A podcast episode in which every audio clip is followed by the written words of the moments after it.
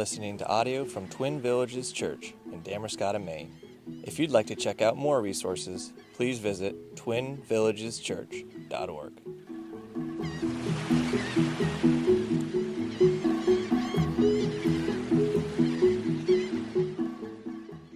And we are going to be in Hebrews chapter 9, verses 23 through 28. And this is a tremendously encouraging passage to us. And we need to do a little bit of work. We're going to have to kind of go back a little bit at times and kind of review where we've been the past couple weeks. Uh, specifically in chapter 9.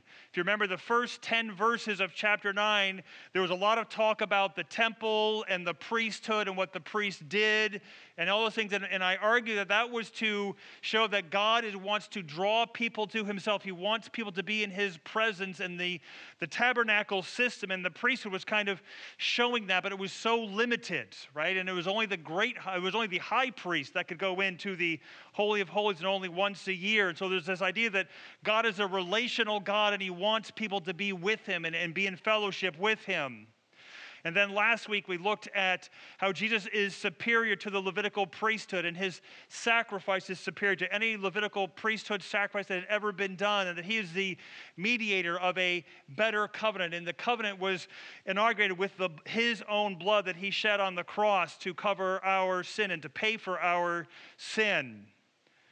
And so now we get to Hebrews chapter 9, verses 23 through 28, and there's kind of this, this crescendo uh, of, just, of just God's faithfulness and his goodness to us in and through his Son, and the fact that the covenant that we are under, the new covenant, is far superior to anything that has ever been. And so the author of Hebrews writes these words. Thus, it was necessary for the copies of the heavenly things to be purified with these rites. But the heavenly things themselves with better sacrifices than these. For Christ has entered into the holy places, not made with hands, which are copies of the true things, but into heaven itself, now to appear in the presence of God on our behalf nor was it to offer himself repeatedly. As the high priest enters the holy places every year with blood not his own. For then he, Jesus, would have had to suffer repeatedly since the foundation of the world.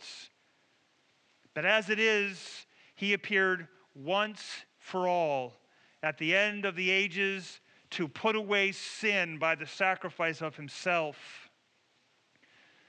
And just as is it appointed for man to die once, and after that comes judgment, so Christ, having been offered once to bear the sins of many, will appear a second time, not to deal with sin, but to save those who eagerly wait for him. Let's pray. Lord, I just thank you for this morning. Lord, I thank you for the chance that we have, the opportunity that you've given us to gather here. Lord, to spend time in, in fellowship, Lord, but to spend time in, in worship. Lord, to, to, to sing songs to you, to sing praises to you, to, to offer up our prayers to you.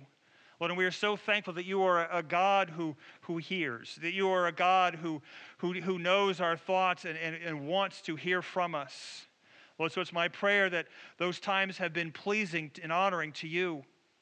And so, Lord, now as we spend time in your words, Lord, may we just get to know you better. Lord, may we walk out of here with a profound sense of your glory, with a profound sense of your goodness. Lord, that we would see you for who you are, Lord, that we would see the blessings and the grace that you have lavished upon us through your Son, Jesus Christ. So, Lord, give us ears to hear Give us minds to understand. Lord, give us hearts to be quickened to your goodness and to your beauty. And I pray this all in your name. Amen. So, this is a, like I said, this is like a crescendo almost in the book of Hebrews. And it talks about the superior new covenant.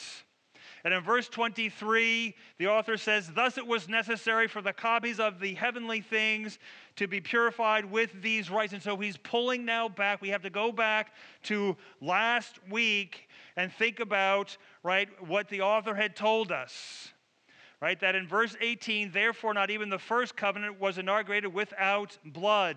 And how Moses met with the people of Israel. He read the commands and the words of God to the people of Israel. And then he took blood and he dipped the, the, scar, he dipped the scroll in the blood and he sprinkled the blood on the people. And the people said, hey, We will follow this covenant. And this is a covenant that God had put in place for his people. And that in the same way, Moses sprinkled with blood both the tent, the tabernacle, and the vessels that were used in worship. And so the author, he was just saying those things, those, those actions were all necessary.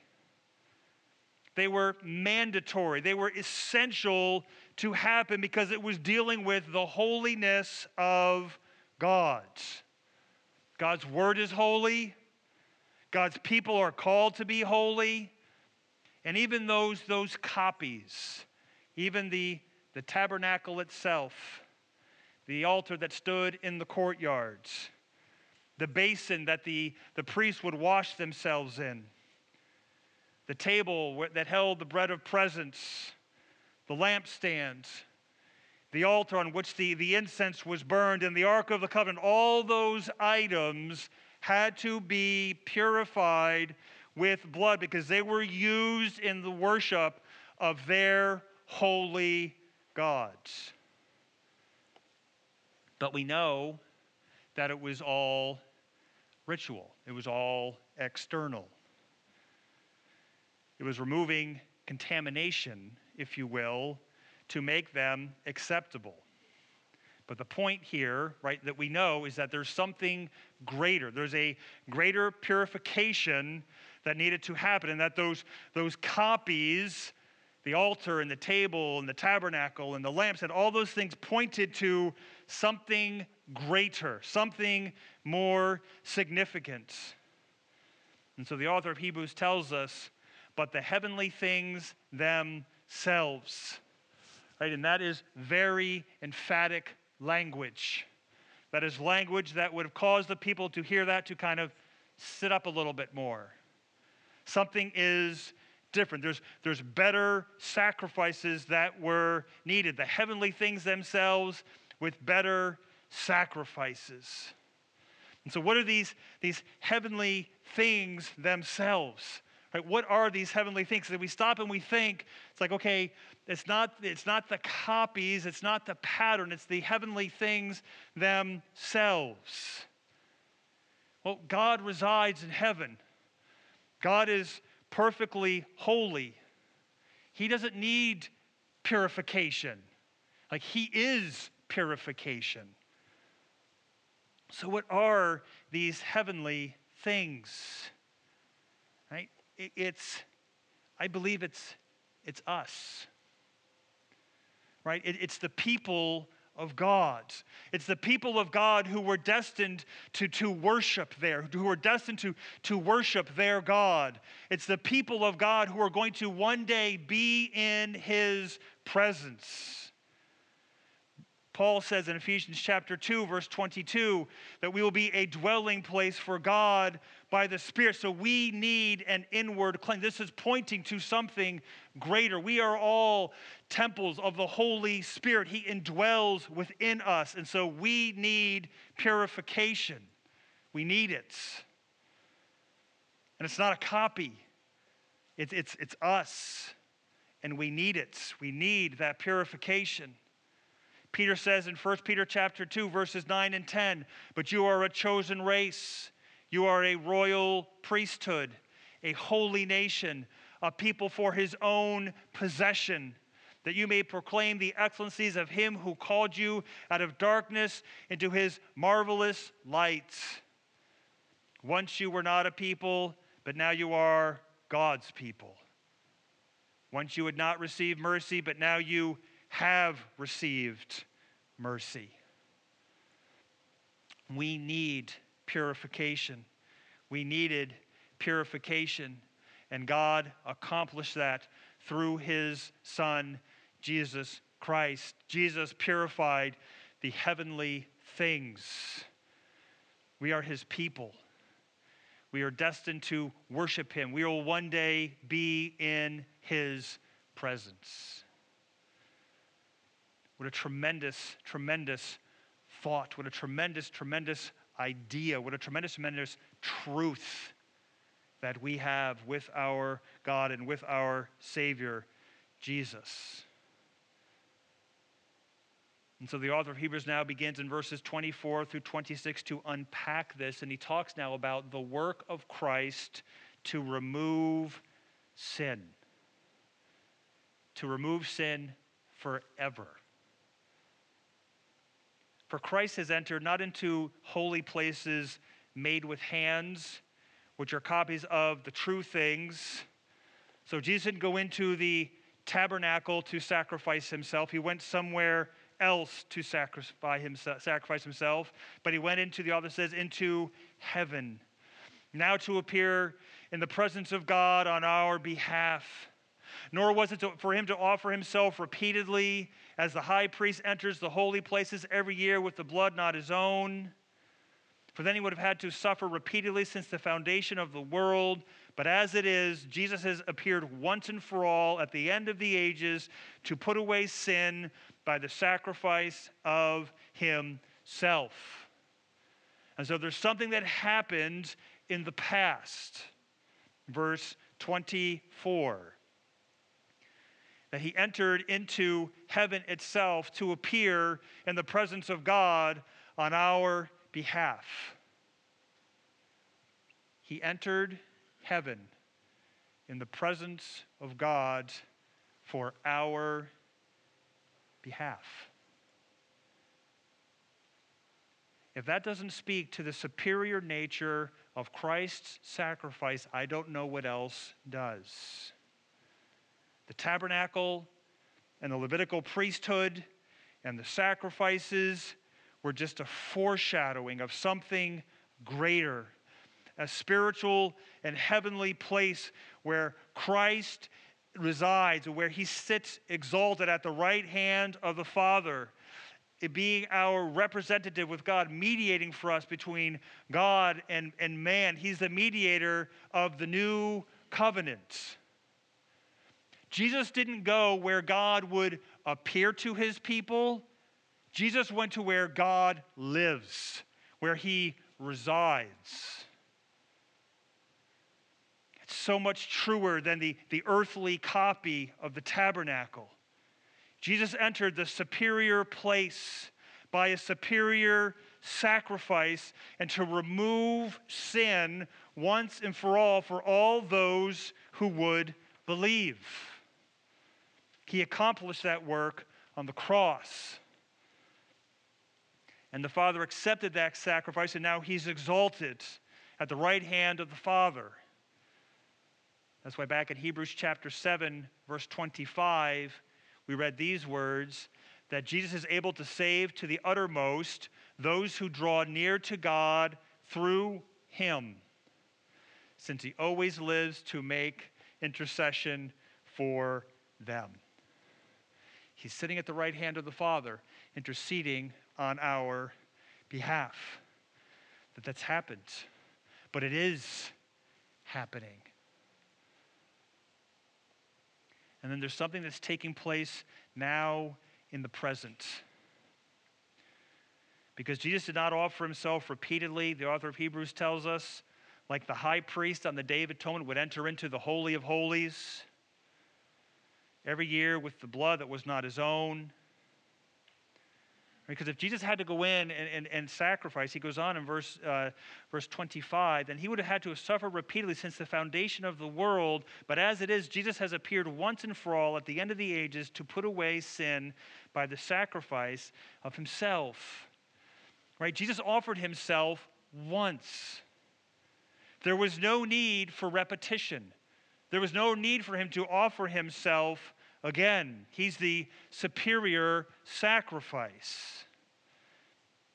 There's no need for him to be like the Levitical priest, the high priest who would go in on the Day of Atonement with the blood of animals, right? And it would enter in, and the people would be standing there waiting on pins and needles to say, Is he going to actually make it back out of the Holy of Holies? Because if he doesn't, we're in trouble. Because that means something happened with his sacrifice for our sins, and we're, we're now in trouble because he didn't make it out. But that's not what Jesus did. He went in and he paid, and he's now sitting at the right hand of the Father on our behalf. He didn't have to suffer repeatedly since the foundation of the world.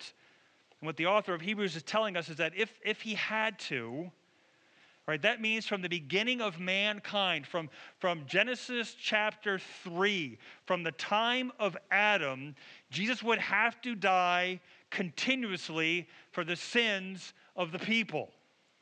That his atoning work would never, ever be finished because he would have to continually be dying and sacrificing himself from Genesis chapter 3 forwards. But he appeared once and for all to remove sin by his sacrifice. Now, that word appeared in verse 26 is in the perfect tense.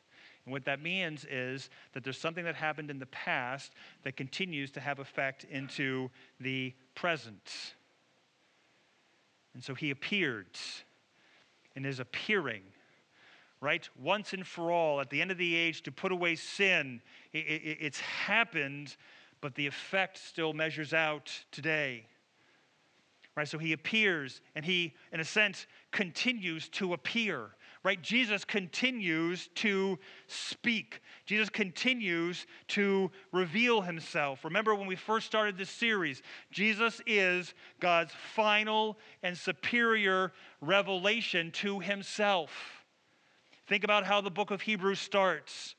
Long ago, at many times, in many ways, God spoke to our fathers by the prophets. But in these last days, He has spoken to us by His Son, whom He appointed the heir of all things, through whom also He created the world. He is the radiance of the glory of God, and He is the exact imprint of His nature. And He upholds the universe by the word of His power. And after making purifications for sins, he sat down at the right hand of the majesty on high, having become as much superior to angels as the name he has inherited is more excellent than theirs. You need to look no further than Jesus. He's spoken, he's appeared, and he continues. And we need this Jesus each and every day of our lives. That's why we never graduate from the gospel. We need it each and every day of our lives. And so the author is saying he's, he's sufficient, he, he stands superior over everything. He, he's, he's, he's all that you need. It's singular. It's, it's, it's, it's Jesus and only Jesus. And his, his sacrifice has been profoundly effective to the point where you don't need anything else but Jesus.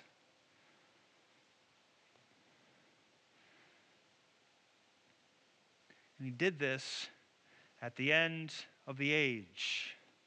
And so what, what does this, what does that mean at the end of the age. And this is the kind of the, this, this climactic moment, if you will, in redemptive history. In God's plan of redemption, right, Jesus appears.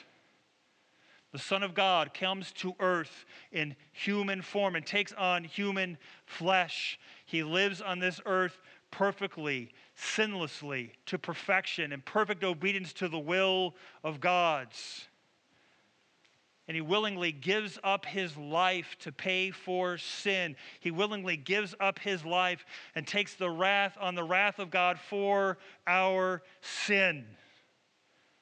And God accepts that sacrifice because he raises him from the dead. And he is exalted. He is taken up into heaven. He's sitting at the right hand of God the Father. So Jesus marks the arrival of the end of the age or the last days. So you and I are living in the last days that Christ inaugurated with his life and with his death and with his resurrection and with his ascension. It happened just the way God wanted it to happen at just the time God wanted it to happen. And he puts away sin. He, he, he judges sin, he condemns sin, he, he removes it. It's not just, it's not just covered right? In the old covenant, it was, it was covered. And that's why it was every year they'd have to go back on the Day of Atonement and, and go through the process every single year. No, the blood of Christ has removed sin. It's done, it's over, it's been put away. So Paul can say in Romans chapter 8, verses 33 and 34 Who shall bring any charge against God's elect? It is God who justifies. Who is to condemn? Christ Jesus is the one who died, more than that, who was raised, who is at the right hand of God, who indeed is interceding for us. Paul's saying it's, it's done. It's done. God's done it through his Son, and that is the work of Christ on our behalf to put away sin. But then the author of Hebrews tells us in the last two verses that it gets, it gets better because this Jesus, he's coming back. He's returning.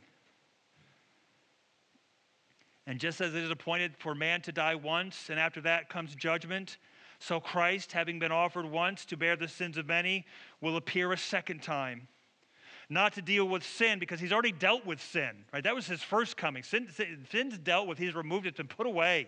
When he comes again, right, he's going to save those who are eagerly waiting for him. Our, our, there will be a culmination of our salvation when Jesus comes back to bring us home, to bring us to our heavenly home, to bring us into the presence of the Father. And we can be there because we've been purified by Christ. If There's a reality here that the author speaks about in verse 27, right? Is that death is certain. You're going to die. It's unavoidable. And in fact, after you die, there's judgment. Right? So, so your days, my days, are numbered. Right? But we have to remember that, that death just isn't a natural process.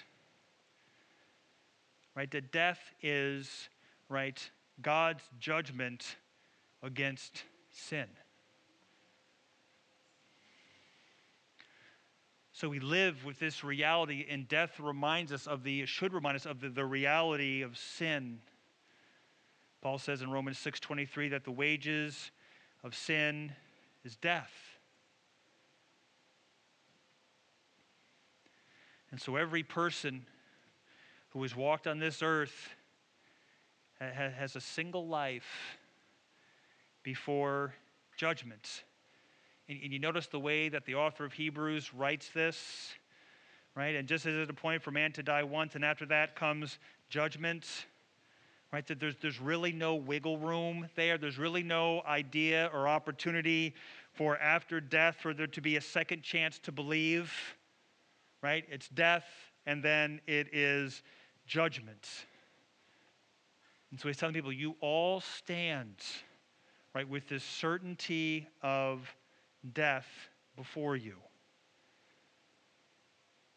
And so Christ having been offered once to bear the sins of many, will appear a second time.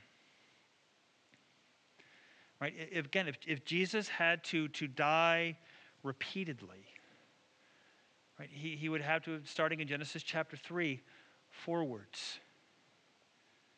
He would have to endure suffering and death time after time after time without number throughout the ages of all world history for sin.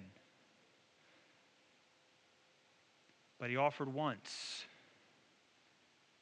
He was appointed once. Now remember, Jesus became like his brothers. Right? He was like us in every respect. He dies once for the covering of our sin. Because if he had to die repeatedly, he wouldn't be just like us, because we die once. When he died, right, he, he bore the sins of many. He, took on the sins of, of many, of, of those who would believe in him and who he is and what he accomplished for them and taking their sin and putting their sin away once and for all. Right? Jesus took the burden that I deserve for my sin upon himself. And if you're here this morning and you're a believer in Jesus Christ and He is your Lord and your Savior, that means that He took the burden of your sin that you deserve upon Himself. It's an allusion, I believe, to Isaiah chapter 53, verse 12. Isaiah writes these words Therefore, I will divide him a portion with the many and he shall divide the spoil with the strong, because he poured out his soul to death and was numbered with the transgressors. Yet he bore the sin of many and makes intercession for the transgressors. This is the work of Christ on, on my behalf. This is the work of Christ on, on your behalf. And he's coming back Right? He's, he's coming back. Why is he coming back? He's coming back not to deal with sin. He's dealt with my sin. Praise God, he's dealt with my sin, past, present, and future. And he took on himself what I deserve, that I may be purified and can one day enter into the presence of God and worship him for all of eternity. Jesus did that. And so he's coming back not to deal with sin, right, but to save those who eagerly wait for him. He's coming back to, to fulfill our salvation completely right? Because there is this tension that we we live in. There is this this already not yet tension that we live in. I, I am absolutely saved right now, and I am held secure in the hands of Christ. He's paid for my sin, He's removed it, He's purified me. But He's coming again to bring it to its ultimate fulfillment, and that is to be in the presence of God for all of eternity. And so I am saved, but one day it's going to be fulfilled in just a glorious, glorious way in a, a, way that just will boggle our minds. And so we close the service this morning singing Glorious Day. Living, He loved me. Dying, He saved me. Buried, He carried my sins far away. Rising, He justified freely forever. forever. One day He's coming. Oh, glorious day. Oh, glorious day.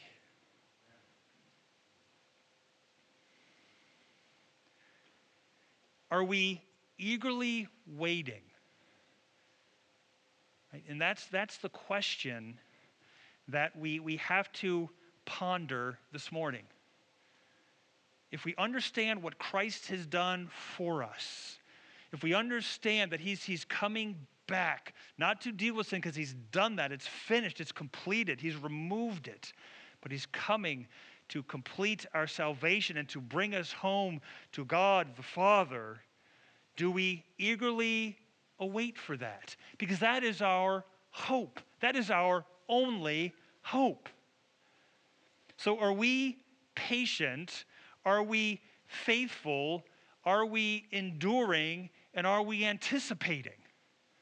That's what he's asking. That's what he's been asking the people, right, as he's been teaching them over the past nine chapters of the book of Hebrews.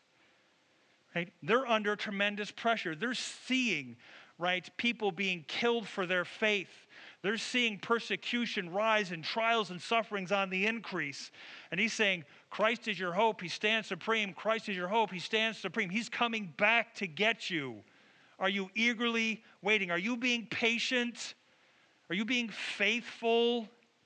Are you enduring? Are you anticipating because He is coming? That's the only hope that you have. The opposite of hope is despair. And so, if you're not eagerly anticipating, you're going to find yourself in despair. So, as Christians, we, we, have, to, we have to hold on to, to, to, to the hope that we have in the gospel, that, that we're, we're safe and that we're secure. And, and come what may, and it's going to be uncomfortable and it's going to be painful potentially, we're held in the hands of Christ because and he's coming back to complete our salvation and to bring us into the presence of God and he has purified us to be in his presence. So salvation has this, this past, present, and, and future dynamic to it, does it not?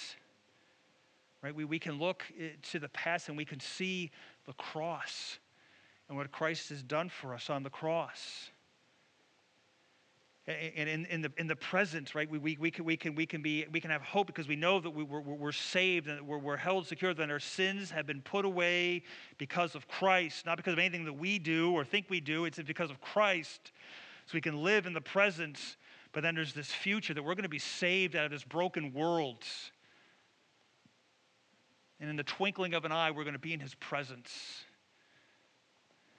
Man, what, what, what freedom that gives us, what hope that gives us, what peace that gives us.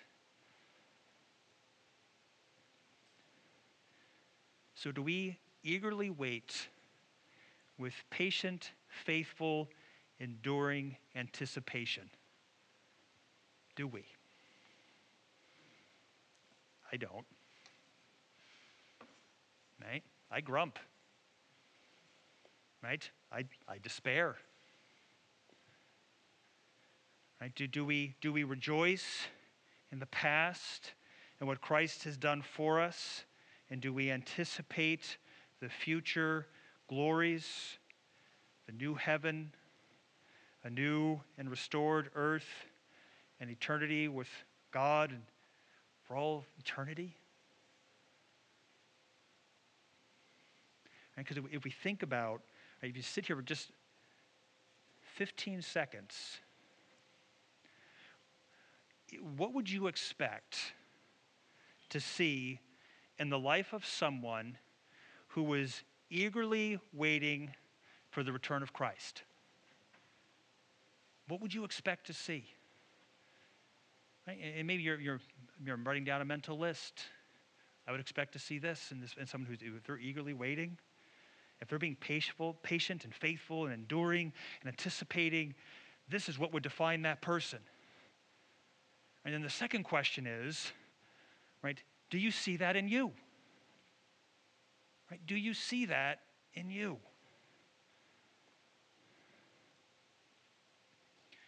First Peter chapter 3, 15. Peter writes these words, but in your hearts honor Christ the Lord as holy always being prepared to make a defense to anyone who asks you for a reason for the hope that is in you. Yet do it with gentleness and respect. And I believe it was John Piper who said, If nobody is asking you for a reason for the hope that is in you, that means they can't see it in you. And you look no different than the world's. And you're living in, in despair and hopelessness. Right? Our lives should look radically different because of what Christ has done for us. And so the author of Hebrews is telling us Jesus, This new covenant is, is superior, it is supreme, and, and Jesus stands supreme over all it, and He is accomplishing things for you that you could never do for yourself. He has put away your sin, He's dealt with your sin. And He's coming back a second time to complete your salvation and to bring you into the presence of God because He's purified you to be in the presence of God. Eagerly wait for Him. Patient, faithful, enduring anticipation. Let's pray. Lord, I just thank you for this morning. Lord, I thank you for the truth of your words. Lord, I'm thankful for your Son, Jesus. Lord, and what he has accomplished for us. Lord, and I think if, if we're honest, Lord, we, we can get so swept up in this world. We can get so swept up in the circumstances and the situations that we find ourselves in, Lord, that we miss and we forget what Jesus has done for us. And we can look no different than the world's. And we can despair and we can fret and we can worry Lord, but you have reminded us this morning of your goodness and your grace and your love and your Son, whom you sent to this earth to pay our sin debt.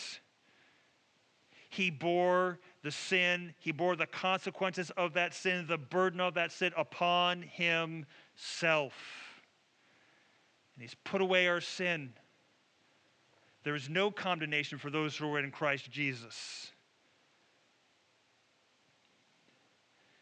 And one day he's coming back.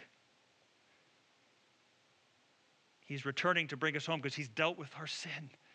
And he's coming to bring us home. And what a glorious, glorious day that will be. Come, Lord Jesus, come. And I pray this in your name. Amen.